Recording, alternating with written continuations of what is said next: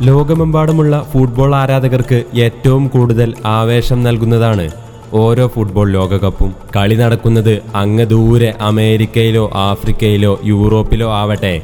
ആവേശം മൂത്ത് ഇഷ്ട ടീമിനു വേണ്ടി വാക്പോരുകളും പന്തയവും കൂറ്റൻ ഫ്ലെക്സ് ബോർഡുകളും നമ്മുടെ നാട്ടിൽ വരെ സജീവമാവാറുണ്ടല്ലോ. എന്നാൽ നമ്മൾ ശ്രദ്ധിക്കാതെ പോയ ഒരു ഫുട്ബോൾ ലോകകപ്പുണ്ട്. ഓർക്കാൻ ആഗ്രഹിക്കാത്ത വെറുക്കപ്പെട്ട ഒരു ലോകകപ്പ്. ആയിരത്തി തൊള്ളായിരത്തി അറുപത്തിരണ്ടിലെ ചിലിയൻ ലോകകപ്പ്. ആയിരത്തി തൊള്ളായിരത്തി അറുപത്തിരണ്ടിലെ ചിലിയൻ ലോകകപ്പ് ഫുട്ബോളിന്റെ വിശേഷങ്ങളിലേക്ക്. ഏഴാം ലോകകപ്പിന് ആതിഥേയത്വം വഹിക്കുന്നത് ലാറ്റിൻ അമേരിക്ക ആയിരിക്കണമെന്നും അല്ലാത്ത പക്ഷം ടൂർണമെന്റ് ബഹിഷ്കരിക്കുമെന്ന് അമേരിക്കൻ ഫെഡറേഷൻ വ്യക്തമാക്കി. ആതിഥേയരാവാൻ ചിലിയും അർജന്റീനയും കിണഞ്ഞു ശ്രമിച്ചു. അന്നത്തെ ചിലി ഫുട്ബോൾ ഫെഡറേഷൻ തലവൻ Carlos Dittborn Chile football tournament നടത്താൻ സർവസജ്ജമാണെന്ന് മറ്റു രാജ്യങ്ങളെ ബോധ്യപ്പെടുത്തി. നമുക്ക് വേണേൽ ടൂർണമെന്റ് നാളെ തന്നെ തുടങ്ങാം. അതിനാവശ്യമായ സൗകര്യം ഞങ്ങൾക്കുണ്ടെന്ന് അർജന്റീനയും വാദിച്ചു. ഫിഫയുടെ സമ്മേളനങ്ങളിലും മത്സരങ്ങളിലും തുടർച്ചയായ ചിലിയുടെ പങ്കാളിത്തം. ചിലിയിലെ വംശീയ സഹിഷ്ണുത രാഷ്ട്രീയ സ്ഥിരത അവികസിത രാജ്യങ്ങളിൽ കായിക മത്സരങ്ങളെ പ്രോത്സാഹിപ്പിക്കുക എന്ന ഫിഫയുടെ ഭരണഘടനാ വകുപ്പ് എന്നീ വാദങ്ങൾ നിരത്തി എന്തുകൊണ്ടും ടൂർണമെന്റ് നടത്താൻ യോഗ്യർ.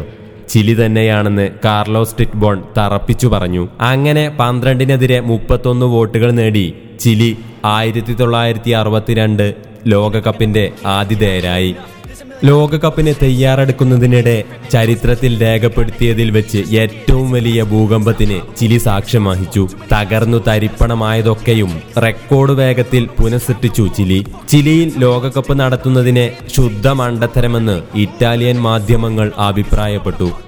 ചിലിയുടെ തലസ്ഥാനമായ സാന്റിഗോ വേശ്യാവൃത്തിയും കുറ്റകൃത്യങ്ങളും പട്ടിണിയും നിറഞ്ഞ മാലിന്യ കൂമ്പാരമാണെന്ന് ഇറ്റാലിയൻ മാധ്യമങ്ങൾ പരിഹാസത്തോടെ അടിച്ചിറക്കി ചിലിയുടെ ആതിഥേയത്വത്തിനു വേണ്ടി ഓടി നടന്ന ചിലി ഫുട്ബോൾ ഫെഡറേഷൻ തലവൻ കാർലോസ് ടിറ്റ്ബോൺ ലോകകപ്പ് തുടങ്ങുന്നതിന് കാത്തുനിൽക്കാതെ ഈ ലോകത്തോട് വിട പറഞ്ഞു.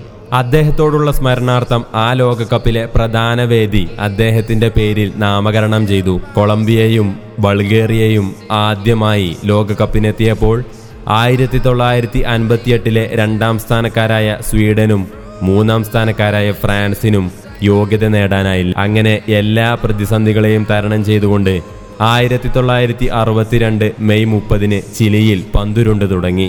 ടൂർണമെന്റിലെ മിക്ക മത്സരങ്ങളും അക്രമാസക്തമായി. അതിൽ പ്രധാനമായിരുന്നു ചിരവൈരികളായ ചിലിയും ഇറ്റലിയും തമ്മിലുള്ള പോരാട്ടം. കളി തുടങ്ങി പന്ത്രണ്ടാം സെക്കൻഡിൽ ആദ്യ ഫൗൾ പിറന്നു. മത്സരത്തിലുടനീളം കളിക്കാർ തമ്മിൽ അസഭ്യം പറയലും ഉരസലും തുപ്പലും തുടർന്നു. പലപ്പോഴും കാൽപന്ത് കളി കയ്യാങ്കളിയായി മാറി. അന്ന് കളി നിയന്ത്രിച്ചിരുന്നത് ഇംഗ്ലീഷുകാരനായ കെൻ ആൻസ്റ്റൺ ആയിരുന്നു പലതവണ റഫറി ആതിഥേയർക്ക് അനുകൂലമായി വിസിലൂതി. രണ്ട് ഇറ്റാലിയൻ കളിക്കാർ പുറത്താക്കപ്പെട്ടു. പുറത്തു പോകാൻ വിസമ്മതിച്ച കളിക്കാരനെ പോലീസ് വലിച്ചിഴച്ചു പുറത്താക്കി. കെൻ ആൻസ്റ്റൺ കളി നിയന്ത്രിക്കാൻ ആവാത്തതിനാൽ പലതവണ പോലീസ് ഇടപെട്ടു. അവസാന പതിനാറ് മിനിറ്റിൽ രണ്ട് ഗോൾ നേടി ചിലി കളി ജയിച്ചുവെങ്കിലും ആ ലോകകപ്പിൽ ചിലിക്ക് മൂന്നാം സ്ഥാനം കൊണ്ട് തൃപ്തിപ്പെടേണ്ടി വന്നു. ചെക്കോസ്ലാവാക്കിയെ ഒന്നിനെതിരെ മൂന്ന് ഗോളിന് തോൽപ്പിച്ച് പെലെ അടങ്ങിയ ബ്രസീൽ ടീം ആ ലോകകപ്പ് ചാമ്പ്യന്മാരായി. സാന്റിയാഗോയിൽ വെച്ച് നടന്ന അക്രമാസക്തമായ ചിലി ഇറ്റലി മത്സരം കായിക ചരിത്രത്തിൽ അറിയപ്പെടുന്നത് സാന്റിയാഗോ യുദ്ധം എന്ന പേരിലാണ്. മത്സരം പൂർത്തിയാക്കി റഫറി കെൻ ആൻസ്റ്റൺ കളം വിട്ടപ്പോൾ ഈ അക്രമ ഫുട്ബോൾ അവസാനിപ്പിക്കാൻ ചില പദ്ധതി മനസ്സിൽ ഉറപ്പിച്ചിട്ടുണ്ടായിരിക്കണം. പിന്നീട് കെൻ ആൻസ്റ്റൺ ആയിരത്തി തൊള്ളായിരത്തി എഴുപതിലെ മെക്സിക്കൻ ലോകകപ്പിൽ മഞ്ഞക്കാട് ചുവപ്പുകാട് എന്ന പുതിയ ഒരു സംവിധാനം കണ്ടെത്തി. എന്നാൽ ഏറെ കൗതുകകരമെന്ന് പറയട്ടെ ആ ലോകകപ്പിൽ ഒരാൾക്ക് പോലും ചുവപ്പ് കാർഡ് കണ്ട് പുറത്തു പോകേണ്ടി വന്നില്ല. ഫുട്ബോളിൽ നമ്മുടെ വാശിയും ആവേശവും വിദ്വേഷവും കാണിക്കേണ്ടത് എതിർ ഗോൾ വല ചലിപ്പിച്ചുകൊണ്ടല്ലേ? ഇഷ്ടതാരങ്ങളോടും ഇഷ്ട ടീമിനോടുമുള്ള ആരാധന മറ്റുള്ളവരെ വെറുപ്പിക്കുന്നതിന് ഒരു കാരണമാവാതിരിക്കട്ടെ.